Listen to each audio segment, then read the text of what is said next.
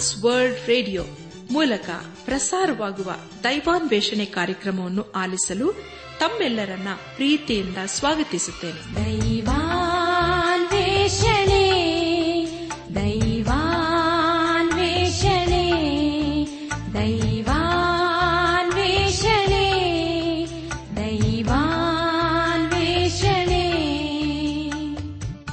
ಬನ್ನಿ ಪ್ರಿಯರೇ, ದೇವರ ವಾಕ್ಯವನ್ನು ಧ್ಯಾನ ಮಾಡುವ ಮುನ್ನ ಕರ್ತನ ಸಮ್ಮುಖದಲ್ಲಿ ನಮ್ಮನ್ನು ನಾವು ತಗ್ಗಿಸಿಕೊಂಡು ನಮ್ಮ ಶಿರವನ್ನು ಭಾಗಿಸಿ ನಮ್ಮ ಕಣ್ಣುಗಳನ್ನು ಮುಚ್ಚಿಕೊಂಡು ದೀನತೆಯಿಂದ ಪ್ರಾರ್ಥನೆ ಮಾಡೋಣ.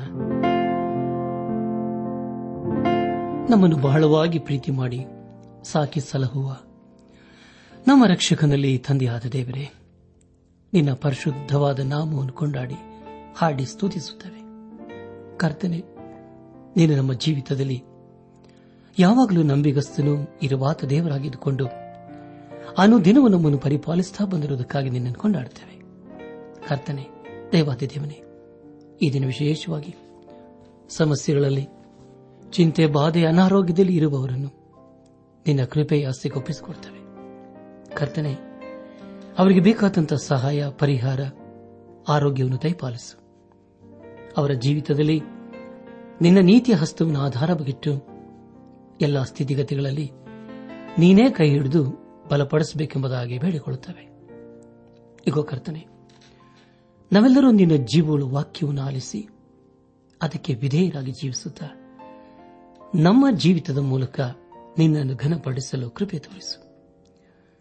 ಎಲ್ಲ ಘನ, ಮಾನ, ಮಹಿಮೆ ನಿನಗೆ ಮಾತ್ರ ಸಲ್ಲಿಸುತ್ತಾ ನಮ್ಮ ಪ್ರಾರ್ಥನೆ, ಸ್ತುತಿ, ಸ್ತೋತ್ರಗಳನ್ನು ನಮ್ಮ ಒಡೆಯನು, ನಮ್ಮ ರಕ್ಷಕನು, ಲೋಕ ವಿಮೋಚಕನೂ ಆದ ಯೇಸು ಕ್ರಿಸ್ತನ ದಿವ್ಯ ನಾಮದಲ್ಲಿ ಸಮರ್ಪಿಸಿಕೊಳ್ಳುತ್ತೇವೆ ತಂದೆಯೇ, ಆಮೇನ್.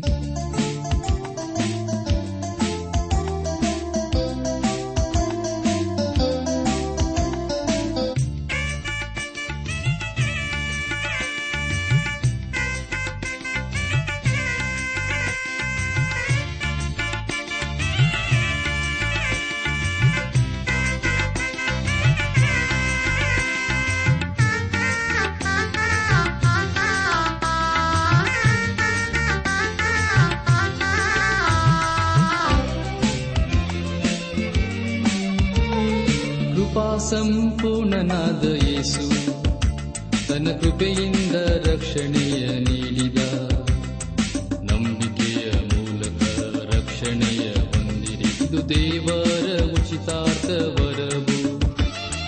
ಕೃಪಾ ಸಂಪೂರ್ಣನಾದ ಯೇಸು ತನ್ನ ಕೃಪೆಯಿಂದ ರಕ್ಷಣೆಯ ನೀಡಿದ,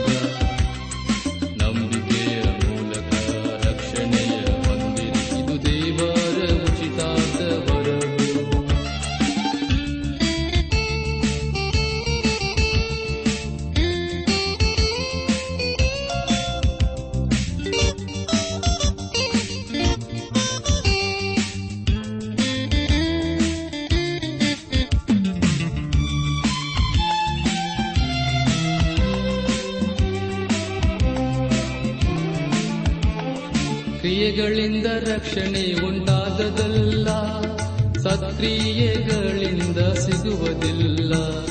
ಕ್ರಿಯೆಗಳಿಂದ ರಕ್ಷಣೆ ಉಂಟಾದದಲ್ಲ, ಸತ್ಕ್ರಿಯೆಗಳಿಂದ ಸಿಗುವುದಿಲ್ಲ. ಆದುದರಿಂದ ಹೊಗಳಿಕೊಳ್ಳುವುದಕ್ಕೆ ಯಾರಿಗೂ ಆಸ್ಪದವೂ ಇಲ್ಲ. ಕೃಪಾ ಸಂಪೂರ್ಣನಾದ ಯೇಸು ತನ್ನ ಕೃಪೆಯಿಂದ ರಕ್ಷಣೆಯ ನೀಡಿದ, ನಂಬಿಕೆಯ ಮೂಲಕ ರಕ್ಷಣೆಯ ಹೊಂದಿರಿ. ಇದು ದೇವರ ಉಚಿತಾರ್ಥ ವರವು.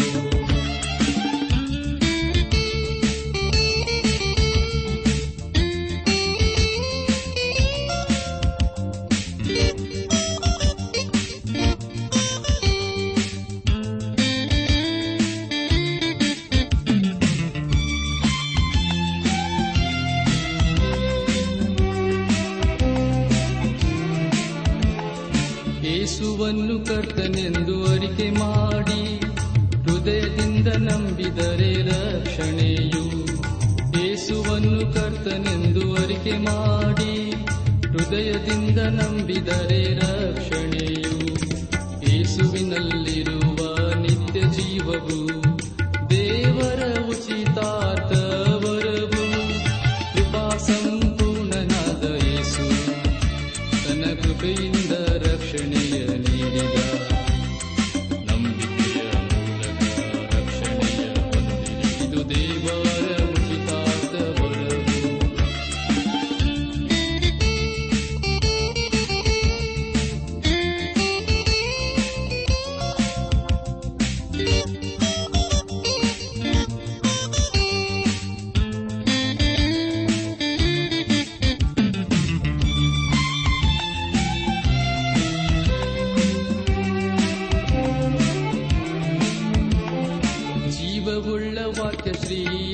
ಕ್ರಿಸ್ತನು ಆತನಲ್ಲಿಯೇ ನಿತ್ಯ ಜೀವವು ಜೀವವುಳ್ಳ ವಾಕ್ಯ ಶ್ರೀ ಯೇಸು ಕ್ರಿಸ್ತನು ಆತನಲ್ಲಿಯೇ ನಿತ್ಯ ಜೀವವು ಯೇಸುವನ್ನು ನಂಬಿ ಪಡೆದುಕೊಳ್ಳಿರಿ ರಕ್ಷಣೆಯ ಸೌಭಾಗ್ಯವನ್ನು ಕೃಪಾ ಸಂಪೂರ್ಣನಾದ ಯೇಸು ತನ್ನ ಕೃಪೆಯಿಂದ ರಕ್ಷಣೆಯ ನೀಡಿದ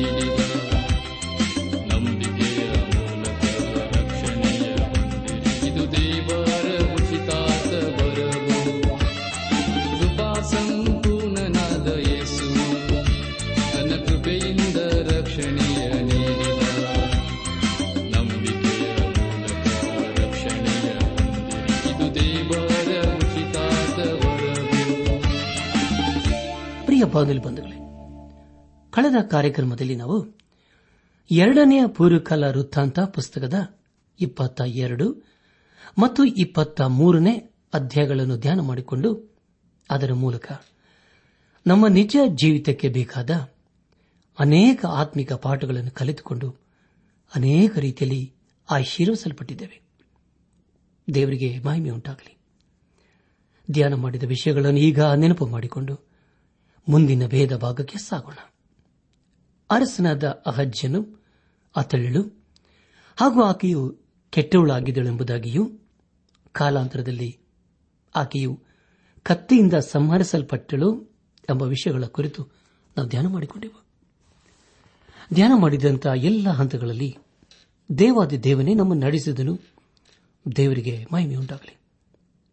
ಇಂದು ನಾವು ಎರಡನೇ ಪೂರ್ವಕಾಲ ವೃತ್ತಾಂತ ಪುಸ್ತಕದ ಇಪ್ಪತ್ತ ನಾಲ್ಕು ಮತ್ತು ಇಪ್ಪತ್ತ ಐದನೇ ಅಧ್ಯಾಯಗಳನ್ನು ಧ್ಯಾನ ಮಾಡಿಕೊಳ್ಳೋಣ. ಪ್ರಿಯರೇ, ಈ ಅಧ್ಯಾಯಗಳಲ್ಲಿ ಬರೆಯಲ್ಪಟ್ಟಿರುವ ಮುಖ್ಯ ವಿಷಯಗಳು ಅರಸನಾದ ಯೆಹೋವಾಷನು ಹಾಗೂ ಅರಸನಾದ ಅಮಚ್ಯನು ಎಂಬುದಾಗಿ.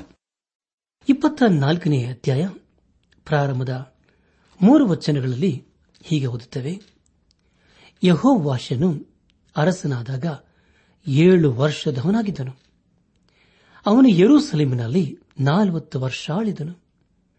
ಬೆರ್ಷೆಬಳದ ಚಿಬ್ಯಳು ಅವನ ತಾಯಿ. ಅವನು ಯಾಜಕನಾದ ಯೆಹೋಯಾದನ ಜೀವಮಾನದಲ್ಲೆಲ್ಲ ಯೆಹೋವನ ಚಿತ್ತಾನುಸಾರವಾಗಿ ನಡೆದುಕೊಳ್ಳುತ್ತಿದ್ದನು. ಯೆಹೋಯಾದನು ಅವನಿಗೆ ಇಬ್ಬರು ಕನ್ಯರನ್ನು ಮದುವೆ ಮಾಡಿಕೊಟ್ಟನು. ಅವನ ಗಂಡು ಹೆಣ್ಣು ಮಕ್ಕಳನ್ನು ಪಡೆದನು ಎಂಬುದಾಗಿ. ಪ್ರಿಯ ಬಾಂಧವ ಬಂಧುಗಳೇ, ಯಾಜಕನಾದ ಯೆಹೋಯಾದನು ನಿಜವಾಗಿಯೂ ದೇವರ ಚಿತ್ತಕ್ಕನುಸಾರ ನಡೆದುಕೊಳ್ಳುತ್ತಿದ್ದನು. ಇಲ್ಲಿ ಅವನ ತಾಯಿಯ ಹೆಸರು ಬರೆಯಲ್ಪಟ್ಟಿರುವುದರಿಂದ ಆಕೆಯು ಒಳ್ಳೆಯವಳು ಎಂದು ತಿಳಿದುಬರುತ್ತದೆ. ಆಕೆಯು ತನ್ನ ಮಗನನ್ನು ಒಳ್ಳೆಯ ದಾರಿಯಲ್ಲಿ ನಡೆಸಿದಳು. ಪ್ರಿಯ ಬಾಂಧವ ಬಂಧುಗಳೇ, ಇಲ್ಲಿ ಅವನ ಇಬ್ಬರು ಹೆಂಡತಿಯರ ಕುರಿತು ತಿಳಿದುಕೊಳ್ಳುತ್ತೇವೆ. ಆದರೆ ದೇವರು ಅದನ್ನು ಒಪ್ಪಲಿಲ್ಲ. ಅಂದಿನ ಕಾಲದಲ್ಲಿ ಒಬ್ಬ ರಾಜನಿಗೆ ಇಬ್ಬರು ಹೆಂಡತಿಯು ಇರುವರೆಂದು ವಿಷಯ ಅದೇನು ಹೊಸದಲ್ಲ. ನಮ್ಮ ಧ್ಯಾನವನ್ನು ಮುಂದುವರೆಸಿ ಇಪ್ಪತ್ತ ನಾಲ್ಕನೇ ಅಧ್ಯಾಯ ನಾಲ್ಕರಿಂದ ಏಳನೇ ವಚನದವರೆಗೆ ಓದುವಾಗ, ಕಾಲಾಂತರದಲ್ಲಿ ಯೆಹೋವಾಷನು ಯೆಹೋವನ ಆಲಯವನ್ನು ಜೀರ್ಣೋದ್ಧಾರ ಮಾಡುವುದಕ್ಕೆ ಮನಸ್ಸು ಮಾಡಿ ಯಾಜಕರನ್ನು ಲೇವಿಯರನ್ನು ಕೂಡಿಸಿ ಅವರಿಗೆ, ನೀವು ಯೆಹೂದದ ಪಟ್ಟಣಗಳಿಗೆ ಹೋಗಿ ನಿಮ್ಮ ದೇವರಾದ ಯೆಹೋವನ ಆಲಯವನ್ನು ವರ್ಷ ವರ್ಷ ಜೀರ್ಣೋದ್ಧಾರ ಮಾಡುವುದಕ್ಕಾಗಿ ಎಲ್ಲಾ ಇಸ್ರಾಯೇಲರಿಂದ ಹಣ ಕೂಡಿಸಿರಿ, ಈ ಕಾರ್ಯವನ್ನು ಶೀಘ್ರವಾಗಿ ನೆರವೇರಿಸಿರಿ ಎಂದು ಆಜ್ಞಾಪಿಸಿದರು. ಆದರೂ ಲೇವಿಯರು ಅವಸರ ಪಡಲಿಲ್ಲ. ಆದದರಿಂದ ಅರಸನು ಅವರ ಮುಖ್ಯಸ್ಥನಾದ ಯೆಹೋಯಾದನನ್ನು ಕರೆಸಿ ಅವನಿಗೆ ಯೆಹೋವನ ಸೇವಕನಾದ ಮೋಶೆಯ ವಿಧಿಗನುಸಾರವಾಗಿ ಇಸ್ರಾಯೇಲ್ ಸಮೂಹದವರೆಲ್ಲ ದೇವ ದರ್ಶನದ ಗುಡಾರಕ್ಕೋಸ್ಕರ ಕೊಡಬೇಕಾದ ಕಾಣಿಕೆಯನ್ನು ಲೇವಿಯರು ಯಹೂದ್ಯರಿಂದಲೂ ಯೆರೂಸಲೇಮಿನವರಿಂದಲೂ ಕೂಡಿಸುವ ಹಾಗೆ ನೀನೇಕೆ ನೋಡಿಕೊಳ್ಳಲಿಲ್ಲ? ಅತಿ ದುಷ್ಟಳಾದ ಅಥಲ್ಯಳ ಮನೆಯವರು ದೇವಾಲಯವನ್ನು ಹಾಳು ಮಾಡಿ ಯೆಹೋವನ ಆಲಯದ ಪ್ರತಿಷ್ಠಿತ ವಸ್ತುಗಳನ್ನು ಕೊಟ್ಟು ಬಿಟ್ಟಿದ್ದಾರಲ್ಲ ಎಂದು ಹೇಳಿದರು ಎಂಬುದಾಗಿ. ಪ್ರಿಯ ಬಂಧುಗಳೇ, ಯಾಜಕನಾದ ಯೆಹೋಯಾದನು ತನ್ನ ನೂರ ಮೂವತ್ತನೇ ವಯಸ್ಸಿನಲ್ಲಿ ತೀರಿ ಹೋದನು. ಅವನು ಸಂಪೂರ್ಣವಾಗಿ ಇತರ ಯಾಜಕರ ಮೇಲೆ ಅಧಿಕಾರ ಕಳೆದುಕೊಂಡನು. ಆ ದೇವಾಲಯವು ಸಂಪೂರ್ಣವಾಗಿ ಹಾಳಾಗುವ ಸ್ಥಿತಿಯಲ್ಲಿತ್ತು. ಕಾಲಾಂತರದಲ್ಲಿ ಯಾಜಕರು ತಮ್ಮದೇ ಆದ ಕಾರ್ಯಗಳಲ್ಲಿ ಮಗ್ನರಾದರು.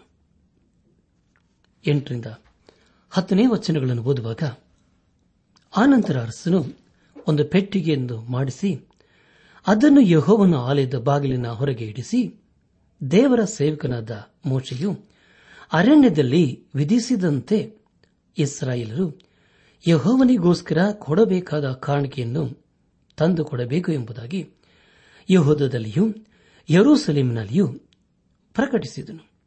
ಎಲ್ಲ ಪ್ರಭುಗಳು ಜನರು ಸಂತೋಷದಿಂದ ಬೇಕಾಗುವಷ್ಟು ಹಣವನ್ನು ತಂದು ಪೆಟ್ಟಿಗೆಯಲ್ಲಿ ಹಾಕಿದರು ಎಂಬುದಾಗಿ.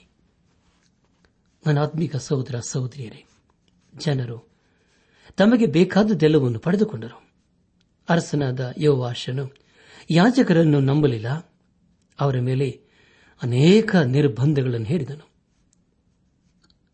ಹನ್ನೆರಡು ಮತ್ತು ಹದಿಮೂರನೇ ವಚನಗಳನ್ನು ಓದುವಾಗ, ಅರಸನು ಯೆಹೋಯಾದನು ಅದನ್ನು ಯೆಹೋವನ ಆಲಯದ ಕೆಲಸವನ್ನು ನಡೆಸುವವರಿಗೆ ಒಪ್ಪಿಸಿದರು. ಇವರು ಯೆಹೋವನ ಆಲಯದ ಜೀರ್ಣೋದ್ಧಾರಕ್ಕಾಗಿ ಶಿಲ್ಪಿಗರನ್ನು, ಬಡಗಿಯರನ್ನು, ಅದನ್ನು ಭದ್ರಪಡಿಸುವುದಕ್ಕಾಗಿ ಕಮ್ಮಾರರನ್ನು, ಕಂಚುಗಾರರನ್ನು ಹಚ್ಚಿದರು. ಕೆಲಸ ಮಾಡುವವರು ಬಹು ಪ್ರಯಾಸ ಪಡುತ್ತಿದ್ದರಿಂದ ಜೀರ್ಣೋದ್ಧಾರದ ಕೆಲಸವು ಮುಂದುವರೆಯಿತು. ಅವರು ದೇವಾಲಯವನ್ನು ಭದ್ರಪಡಿಸಿ ಪೂರ್ವಸ್ಥಿತಿಗೆ ತಂದರು ಎಂಬುದಾಗಿ. ಪ್ರಿಯರೇ, ಹೀಗೆ ಮಾಡುವುದರ ಮೂಲಕ ದೇವಾಲಯದ ಕಾರ್ಯಗಳು ಸಂಪೂರ್ಣವಾದವು. ನಮ್ಮ ಧ್ಯಾನವನ್ನು ಮುಂದುವರೆಸಿ ಹದಿನಾಲ್ಕನೇ ವಚನವನ್ನು ಓದುವಾಗ, ಕೆಲಸ ತೀರಿದಾಗ ಅವರು ಉಳಿದ ಹಣವನ್ನು ಅರಸನಿಗೂ ಯೆಹೋಯಾದನಿಗೂ ಒಪ್ಪಿಸಿದರು. ಇವರು ಆದ್ದರಿಂದ ಯೆಹೋವನ ಆಲಯದ ಆರಾಧನೆಗಾಗಿಯೂ ಯಜ್ಞಾರ್ಪಣೆಗಾಗಿಯೂ ಉಪಯೋಗವಾಗುವ ಧೂಪಾರತಿ, ಬೆಳ್ಳಿ ಬಂಗಾರದ ಪಾತ್ರೆ ಮೊದಲಾದ ಸಾಮಾನುಗಳನ್ನು ಮಾಡಿಸಿದರು ಎಂಬುದಾಗಿ. ಪ್ರಿಯ ಬಾಂಧವರೇ, ದೇವಾಲಯದ ಕಾರ್ಯಗಳಿಗಾಗಿ ಸಾಕಷ್ಟು ಹಣವು ಅವರಲ್ಲಿತ್ತು. ಹದಿನೈದನೇ ವಚನವನ್ನು ಓದುವಾಗ, ಅವನು ಮುಪ್ಪಿನ ಮುದುಕನಾಗಿ ಮರಣ ಹೊಂದಿದನು. ಅವನು ಸಾಯುವಾಗ ನೂರ ಮೂವತ್ತು ವರ್ಷದವನಾಗಿದ್ದನು ಎಂಬುದಾಗಿ. ಪ್ರಿಯ ಬಾಂಧವರೇ, ಈ ವಚನದ ಮೂಲಕ ನಾವು ತಿಳಿದುಕೊಳ್ಳುವುದೇನೆಂದರೆ, ಯಾಜಕರು ಅರಸನ ಮಾತನ್ನು ಕೇಳದೆ ದೇವಾಲಯದ ಕಾರ್ಯಗಳನ್ನು ನಿರ್ಲಕ್ಷಿಸಿದರು ಎಂಬುದಾಗಿ. ಹದಿನಾರರಿಂದ ಹದಿನೆಂಟನೇ ವಚನಗಳನ್ನು ಓದುವಾಗ, ಅವನು ಇಸ್ರಾಯೇಲರ ವಿಷಯದಲ್ಲಿಯೂ ದೇವರ ಮತ್ತು ದೇವಾಲಯದ ವಿಷಯದಲ್ಲಿಯೂ ಸತ್ಕಾರ್ಯ ಮಾಡಿದ್ದರಿಂದ ಅವನ ಶವವನ್ನು ದಾವಿದ ನಗರದೊಳಗೆ ರಾಜ ಸ್ಮಶಾನದಲ್ಲಿ ಸಮಾಧಿ ಮಾಡಿದರು. ಯೆಹೋಯಾದನು ಮೃತನಾದ ಮೇಲೆ ಯೆಹೂದ ಪ್ರಭುಗಳು ಅರಸನ ಬಳಿಗೆ ಬಂದು ಅವನಿಗೆ ಅಡ್ಡಬಿದ್ದು ಅವನನ್ನು ಒಲಿಸಿಕೊಂಡರು. ಅಂದಿನಿಂದ ಅವರು ತಮ್ಮ ಪಿತೃಗಳ ದೇವರಾದ ಯೆಹೋವನ ಆಲಯವನ್ನು ನಿರಾಕರಿಸಿ ಅವರ ಈ ಅಪರಾಧದ ದೆಸೆಯಿಂದ ಯೆಹೂದದ ಮೇಲೆಯೂ ಯೆರೂಸಲೇಮಿನ ಮೇಲೆಯೂ ದೈವಕೋಪ ಉಂಟಾಯಿತು ಎಂಬುದಾಗಿ. ಪ್ರಿಯ ಬಂಧುಗಳೇ, ಅರಸನಾದ ಯೋವಾಷನು ತನ್ನ ಮರಣದಲ್ಲಿ ವೈಭವವನ್ನು ಕಂಡನು. ಈ ವಚನಗಳ ಮೂಲಕ ನಾವು ತಿಳಿದುಕೊಳ್ಳುವುದೇನೆಂದರೆ, ಯೆಹೂದ ಪ್ರಭುಗಳು ದೇವರು ಅಸಹ್ಯ ಪಡುವ ಸಂಗತಿಗಳನ್ನು ಆರಾಧಿಸಿದರು ಎಂಬುದಾಗಿ. ಹತ್ತೊಂಬತ್ತನೇ ವಚನವನ್ನು ಓದುವಾಗ, ಯೆಹೋವನು ಅವರನ್ನು ತನ್ನ ಕಡೆಗೆ ತಿರುಗಿಸಿಕೊಳ್ಳುವುದಕ್ಕಾಗಿ ಅವರ ಬಳಿಗೆ ಪರವಾದಿಗಳನ್ನು ಕಳುಹಿಸಿ ಇವರ ಮುಖಾಂತರ ಎಷ್ಟು ಎಚ್ಚರಿಸಿದರೂ ಅವರು ಕಿವಿಗೊಡಲಿಲ್ಲ ಎಂಬುದಾಗಿ. ಪ್ರಿಯರೇ, ದೇವರು ತನ್ನ ಜನರನ್ನು ಎಚ್ಚರಿಸುವುದಕ್ಕಾಗಿ ಅವರ ಬಳಿಗೆ ಅನೇಕ ಪ್ರವಾದಿಗಳನ್ನು ಕಳಿಸಿದನು. ಆದರೆ ಅವರು ಅವರ ಮಾತನ್ನು ಕೇಳಲಿಲ್ಲ. ಕೊನೆಗೆ ದೇವರು ಜಕರ್ಯನನ್ನು ಕಳಿಸುವುದನ್ನು ಕಾಣ್ತೇವೆ. ಇಪ್ಪತ್ತನೇ ವಚನವನ್ನು ಓದುವಾಗ, ಆಗ ಯಾಜಕನಾದ ಯೆಹೋಯಾದನ ಮಗ ಜಕರ್ಯನು ದೇವಾತ್ಮ ವೇಷವುಳ್ಳವನಾದನು. ಆಗ ಅವನು ಜನರ ಎದುರಿಗೆ ಉನ್ನತ ಸ್ಥಾನದಲ್ಲಿ ನಿಂತು ಅವರಿಗೆ, ದೇವರ ಮಾತನ್ನು ಕೇಳಿರಿ, ನೀವು ಯೆಹೋವನ ಆಜ್ಞೆಗಳನ್ನು ಮೀರಿ ನಿಮ್ಮನ್ನು ಕೆಡಿಸಿಕೊಳ್ಳುವುದೇಕೆ? ನೀವು ಯೆಹೋವನನ್ನು ಬಿಟ್ಟಿದ್ದರಿಂದ ಆತನು ನಿಮ್ಮನ್ನು ಬಿಟ್ಟಿದ್ದಾನೆ ಅಂದನು ಎಂಬುದಾಗಿ. ಪ್ರಿಯ ಬಾಂಧವ ಬಂಧುಗಳೇ, ಅವರ ಮುಂದೆ ಆಶ್ಚರ್ಯಕರವಾದ ಸಂಗತಿಗಳು ನಡೆಯಲಿವೆ. ಇಪ್ಪತ್ತು ಮತ್ತು ಇಪ್ಪತ್ತ ಒಂದನೇ ವಚನಗಳನ್ನು ಓದುವಾಗ, ಆಗ ಅವರು ಅವನಿಗೆ ವಿರೋಧವಾಗಿ ಒಳಸಂಚು ಮಾಡಿ ಯೆಹೋವನ ಆಲಯದ ಪ್ರಾಕಾರದಲ್ಲಿ ಅವನನ್ನು ಕಾಲಿಸಲು ಕೊಂದರು. ಇದು ಅರಸನಾದ ಯೆಹೋವಾಷನ ಅಪ್ಪಣೆಯಿಂದಲೇ ಆಯಿತು ಎಂಬುದಾಗಿ. ಪ್ರಿಯ ಬಾಂಧವ ಬಂಧುಗಳೇ, ಯೆಹೂದ ಪ್ರಭುಗಳು ದೇವರ ಮನುಷ್ಯನನ್ನು, ಅವನ ಮಾತುಗಳನ್ನು ತಿರಸ್ಕರಿಸಿ ಅವನನ್ನು ಕೊಂದುಬಿಟ್ಟರು. ಇದು ಎಂಥ ದುಃಖಕರವಾದ ಸಂಗತಿಯಲ್ಲವೇ? ಇಪ್ಪತ್ತ ಎರಡನೇ ವಚನ ಹೀಗೆ ಓದಿದ್ದೇವೆ, ಇವನು ಜಕರಿಯನ ತಂದೆಯಾದ ಯೆಹೋಯಾದನಿಂದ ತನಗುಂಟಾದ ಕೃಪೆಯನ್ನು ನೆನಪು ಮಾಡಿಕೊಳ್ಳದೆ ಅವನ ಮಗನನ್ನು ಕೊಲ್ಲಿಸಿದನು. ಜಕರಿಯನು ಸಾಯುವಾಗ ಯೆಹೋವನೇ ನೋಡಿ ವಿಚಾರಿಸಲಿ ಅಂದನು ಎಂಬುದಾಗಿ. ಪ್ರಿಯ ಬಾಂಧವ ಬಂಧುಗಳೇ, ಪ್ರವಾದಿಯು ಆ ರಾಜ್ಯದ ಮೇಲೆ ದೇವರ ಕೋಪ ಬರಲಿ ಎಂಬುದಾಗಿ ಕೇಳಿಕೊಂಡನು.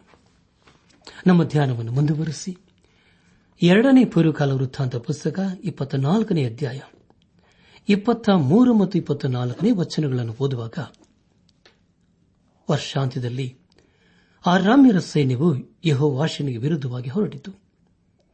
ಆ ಸೈನ್ಯದವರು ಯೆಹೂದ ದೇಶದೊಳಗೆ ನುಗ್ಗಿ ಯೆರೂಸಲೇಮಿಗೆ ಬಂದು ಇಸ್ರಾಯೇಲರ ಎಲ್ಲಾ ಜನಾಧಿಪತಿಗಳನ್ನು ನಿರ್ನಾಮ ಮಾಡಿ ಅವರಲ್ಲಿ ಸಿಕ್ಕಿದ ಕೊಳ್ಳೆಯನ್ನೆಲ್ಲ ದಮಸ್ಕದ ಅರಸರಿಗೆ ಕಳಿಸಿದರು.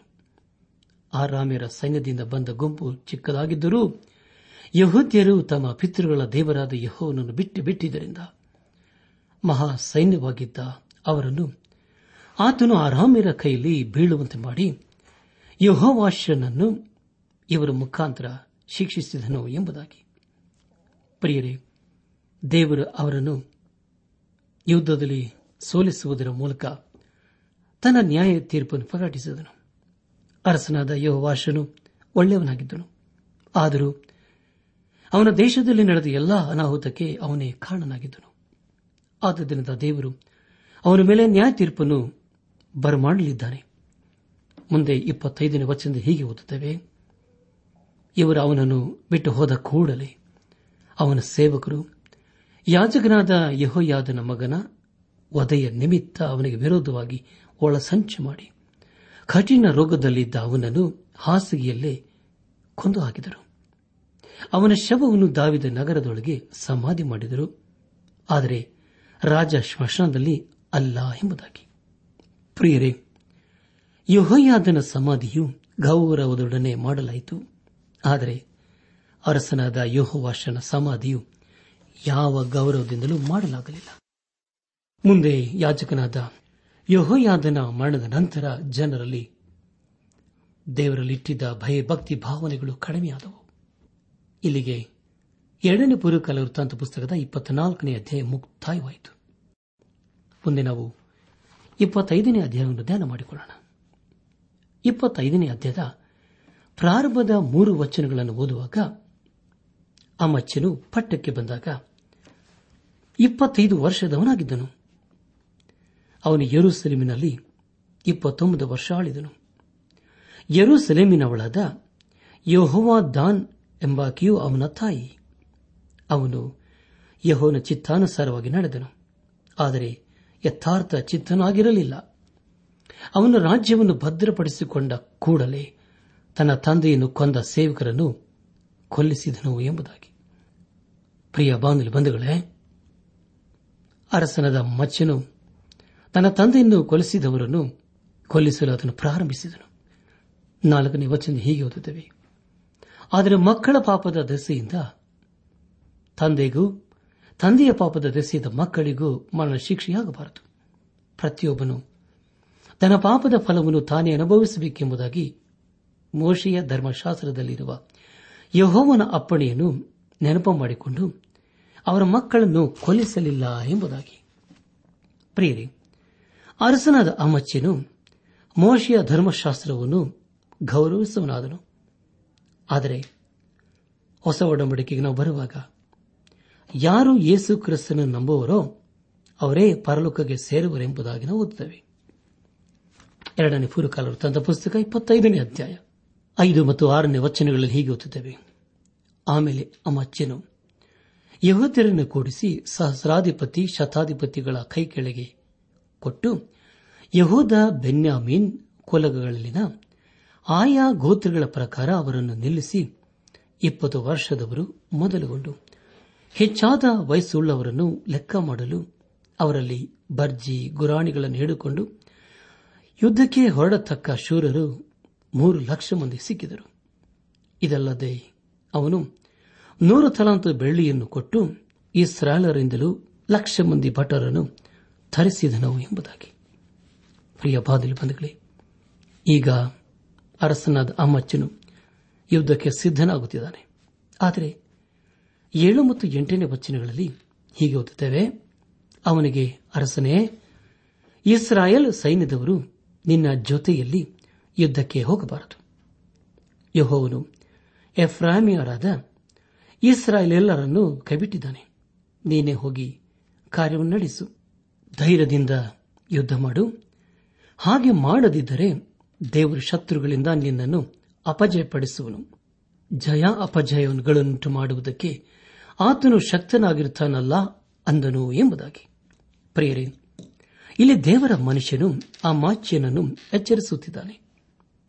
ಒಂಬತ್ತರಿಂದ ಹನ್ನೊಂದನೇ ವಚನಗಳನ್ನು ಓದುವಾಗ ಆ ಮಚ್ಚನು ದೇವರ ಮನುಷ್ಯನನ್ನು, ಹಾಗಾದರೆ ನಾನು ಇಸ್ರಾಯೇಲ್ ಸೈನ್ಯಕ್ಕೋಸ್ಕರ ನೂರು ತಲಾಂತುಗಳನ್ನು ಕೊಟ್ಟ ವಿಷಯದಲ್ಲಿ ಮಾಡುವುದೇನು ಎಂದು ಕೇಳಲು ಅವನು, ಯೆಹೋವನು ಅದಕ್ಕಿಂತ ಎಷ್ಟೋ ಹೆಚ್ಚಾಗಿ ನಿನಗೆ ಕೊಡಬಲ್ಲನು ಅಂದನು.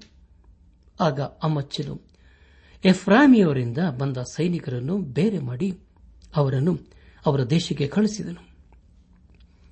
ಅವರು ಯೆಹೂದ್ಯರ ಮೇಲೆ ಕೋಪಗೊಂಡು ಬಲು ಸಿಟ್ಟಿನಿಂದಲೂ ತಮ್ಮ ದೇಶಕ್ಕೆ ಹೋದರು. ಅಮಚ್ಯನಾದರೂ ಧೈರ್ಯದಿಂದ ತನ್ನ ಸೈನ್ಯವನ್ನು ಕರೆಕೊಂಡು ಉಪ್ಪಿನ ತಗ್ಗಿಗೆ ಹೋಗಿ ಸೇಯೀರಿಯರಲ್ಲಿ ಹತ್ತು ಸಾವಿರ ಮಂದಿಯನ್ನು ವಧಿಸಿದನು ಎಂಬುದಾಗಿ. ಪ್ರಿಯರೇ, ಅರಸನಾದ ಅಮಚ್ಯನು ದೇವರ ಮನುಷ್ಯನ ಮಾತಿಗೆ ವಿಧೇಯನಾದುದರಿಂದ ಮುಂದಿನ ಯುದ್ಧದಲ್ಲಿ ಜಯವನ್ನು ಸಾಧಿಸುತ್ತಾನೆ. ಪ್ರಿಯ ಬಾಂಧವರೇ, ನಮ್ಮ ಧ್ಯಾನವನ್ನು ಮುಂದುವರಿಸಿ ಎರಡನೇ ಪೂರ್ವಕಾಲ ವೃತ್ತಾಂತ ಪುಸ್ತಕ ಇಪ್ಪತ್ತೈದನೇ ಅಧ್ಯಾಯ ಹದಿನೈದು ಮತ್ತು ಹದಿನಾರನೇ ವಚನಗಳನ್ನು ಓದುವಾಗ, ಆಗ ಯೆಹೋವನು ಅಮಚ್ಯನ ಮೇಲೆ ಬಹಳವಾಗಿ ಕೋಪಗೊಂಡು ಅವನ ಬಳಿಗೆ ಪ್ರವಾದಿಯನ್ನು ಕಳಿಸಿ ಅವನಿಗೆ, ನಿನ್ನ ಕೈಯಿಂದ ತಮ್ಮ ಜನರನ್ನು ತಪ್ಪಿಸಲಾರದೆ ಹೋದ ಭಕ್ತಿಯನ್ನೇಕೆ ಇಟ್ಟಿದ್ದಿ ಎಂದು ಹೇಳಿದನು. ಈ ಮಾತನ್ನು ಹೇಳಿದ ಪ್ರವಾದಿಗೆ ಅರಸನು, ನಿನ್ನನ್ನು ರಾಜ್ಯ ಮಂತ್ರಿಯನ್ನಾಗಿ ನೇಮಿಸಿದ್ದೇವೋ, ಸುಮ್ಮನಿರು, ನಿನಗೆ ಪೆಟ್ಟು ಬೇಕೋ ಅನ್ನಲು ಅವನು, ನೀನು ನನ್ನ ಬುದ್ಧಿವಾದವನ್ನು ಲಾಲಿಸದೆ ಹೀಗೆ ಮಾಡುವುದರಿಂದ ದೇವರು ನಿನ್ನನ್ನು ನಾಶ ಮಾಡಬೇಕೆಂದು ನಿಶ್ಚಯಿಸಿಕೊಂಡಿದ್ದಾನೆಂಬುದಾಗಿ ನನಗೆ ತಿಳಿಯಬಂತು ಎಂದು ಹೇಳಿ ಸುಮ್ಮನಾದನು ಎಂಬುದಾಗಿ. ಪ್ರಿಯ ಬಾಂಧವರು ಬಂಧುಗಳೇ, ಮತ್ತೆ ದೇಶದಲ್ಲಿ ಅಂತರ್ ಯುದ್ಧವು ಪ್ರಾರಂಭವಾಗುತ್ತದೆ ಎಂಬ ಸೂಚನೆಯ ಕುರಿತು ಇಲ್ಲಿ ನಾವು ತಿಳಿದುಕೊಳ್ಳುತ್ತೇವೆ. ಇಪ್ಪತ್ತೈದನೇ ಅಧ್ಯಾಯ ಹದಿನೇಳರಿಂದ ಹತ್ತೊಂಬತ್ತನೇ ವಚನದವರೆಗೆ ಓದುವಾಗ, ಪ್ರಿಯ ಬಾಂಧವರು ಬಂಧುಗಳೇ, ಈ ವಚನಗಳಲ್ಲಿ ಬರೆಯಲ್ಪಟ್ಟಿರುವಂತಹ ಉದಾಹರಣೆಯು ಒಂದು ಹಾಸ್ಯಾಸ್ಪದವಾದಂತಹ ಸಂಗತಿಯಾಗಿ ಕಂಡುಬರುತ್ತದೆ. ಇಪ್ಪತ್ತನೇ ವಚನದಲ್ಲಿ ಹೀಗೆ ಓದುತ್ತೇವೆ, ಅಮಚ್ಯನು ಆ ಮಾತನ್ನು ಲಕ್ಷಿಸಲಿಲ್ಲ, ಹಾಗಾಗಬೇಕೆಂಬುದೇ ದೇವರ ಸಂಕಲ್ಪವಾಗಿತ್ತು ಎಂಬುದಾಗಿ.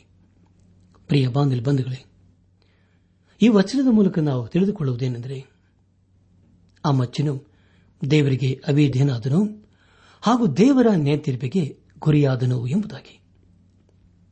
ಕೊನೆಯದಾಗಿ ಇಪ್ಪತ್ತೈದರಿಂದ ಇಪ್ಪತ್ತೆಂಟನೇ ವಚನದವರೆಗೆ ಓದುವಾಗ, ಪ್ರಿಯ ಬಾಂಧವ ಬಂಧುಗಳೇ, ಈ ವಚನಗಳ ಮೂಲಕ ನಾವು ತಿಳಿದುಕೊಳ್ಳುವುದೇನೆಂದರೆ, ಈಗ ಅಮಚ್ಯನು ಸತ್ತು ಹೋಗಿದ್ದಾನೆ, ಅವನ ಸ್ಥಾನಕ್ಕೆ ಅವನ ಮಗನಾದ ಉಜ್ಜಿಯನು ಅರಸನಾಗಿ ಬಂದಿದ್ದಾನೆ. ಅವನ ಅರಸನಾದಾಗ ಕೇವಲ ಹದಿನಾರು ವರ್ಷವಾಗಿತ್ತು ಎಂಬುದಾಗಿ. ಈ ಸಂದೇಶವನ್ನು ಆಲಿಸುತ್ತಿರುವ ನನ್ನಾತ್ಮಿಕ ಸಹೋದರ ಸಹೋದರಿಯರೇ, ನಾವು ದೇವರಿಂದ ತಪ್ಪಿಸಿಕೊಳ್ಳಲು ಸಾಧ್ಯವಿಲ್ಲ ಹಾಗೂ ದೇವರನ್ನು ಮೋಸಪಡಿಸಲು ಸಾಧ್ಯವಿಲ್ಲ. ಆತ ನಮ್ಮ ಸೃಷ್ಟಿಕರ್ತನಾಗಿದ್ದಾನೆ, ಆತ ನಮ್ಮ ಪರಿಪಾಲಕನಾಗಿದ್ದಾನೆ, ಆತ ನಮ್ಮ ಜೀವಿತವನ್ನೇ ಸ್ಪಷ್ಟವಾಗಿ ಬಲ್ಲವನಾಗಿದ್ದಾನೆ. ಆದುದರಿಂದ ನಮ್ಮನ್ನು ಸೃಷ್ಟಿ ಮಾಡಿದಂತಹ ದೇವಾದಿ ದೇವನಿಗೆ ನಮ್ಮ ಜೀವಿತ ಸಮರ್ಪಿಸಿಕೊಂಡು ಯೇಸುಕ್ರಿಸ್ತನ ಪರಿಶುದ್ಧ ರಕ್ತದ ಮೂಲಕ ನಮ್ಮ ಪಾಪ ಅಪರಾಧ ದೋಷಗಳನ್ನು ತೊಳೆದುಕೊಂಡು ಪರಿಶುದ್ಧರಾಗಿ ಕಂಡುಬಂದು ಪರಿಶುದ್ಧನಾದ ದೇವರನ್ನು ಆರಾಧಿಸುತ್ತಾ ಆತನ ಆಶೀರ್ವಾದಕ್ಕೆ ಪಾತ್ರರಾಗೋಣ. ಹಾಗಾಗುವಂತೆ ತಂದೆಯಾದ ದೇವರು ಯೇಸು ಕ್ರಿಸ್ತನ ಮೂಲಕ ನಮ್ಮೆಲ್ಲರನ್ನು ಆಶೀರ್ವದಿಸಿ ನಡೆಸಲಿ. ನನ್ನ ದೇವರೇ ನೀನೇ ನನ್ನ ಆಶ್ರಯಗಿರಿಯು, ನನ್ನ ಪ್ರಾಣದ ಆಧಾರವು, ನನ್ನ ರಕ್ಷಕನು, ನನ್ನ ಪ್ರಾಣದ ಆಧಾರವು, ನನ್ನ ರಕ್ಷಕನು.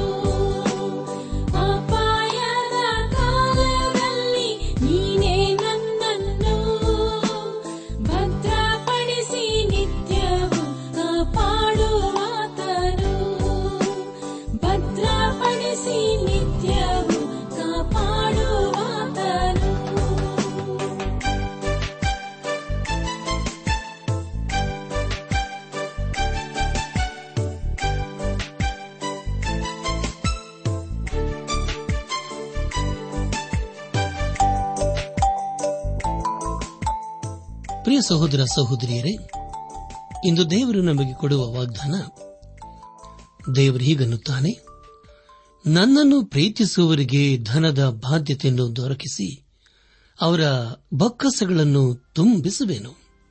ಜ್ಞಾನೋಕ್ತಿ ಎಂಟು ಇಪ್ಪತ್ತೊಂದು.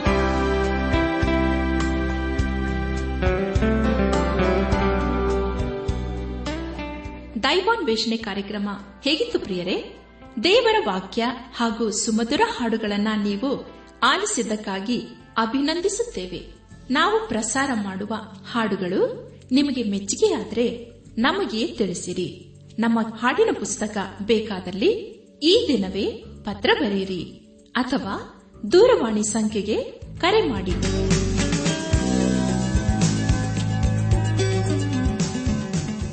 ನಮ್ಮ ವಿಳಾಸ ದೈವಾನ್ವೇಷಣೆ ಟ್ರಾನ್ಸ್ ವರ್ಲ್ಡ್ ರೇಡಿಯೋ ಇಂಡಿಯಾ, ಟಪಾಲು ಪೆಟ್ಟಿಗೆ ನಾಲ್ಕು ಮೂರು ಎರಡು ಸೊನ್ನೆ, ಬೆಂಗಳೂರು ನಲವತ್ಮೂರು. ದೈವಾನ್ವೇಷಣೆ Trans World radio India, post box four three two zero, Bangalore forty three. ದೂರವಾಣಿ ಸಂಖ್ಯೆ ಒಂಬತ್ತು ಎಂಟು ನಾಲ್ಕು ಐದು ಆರು ಒಂದು ಆರು ನಾಲ್ಕು ಒಂದು ಎರಡು.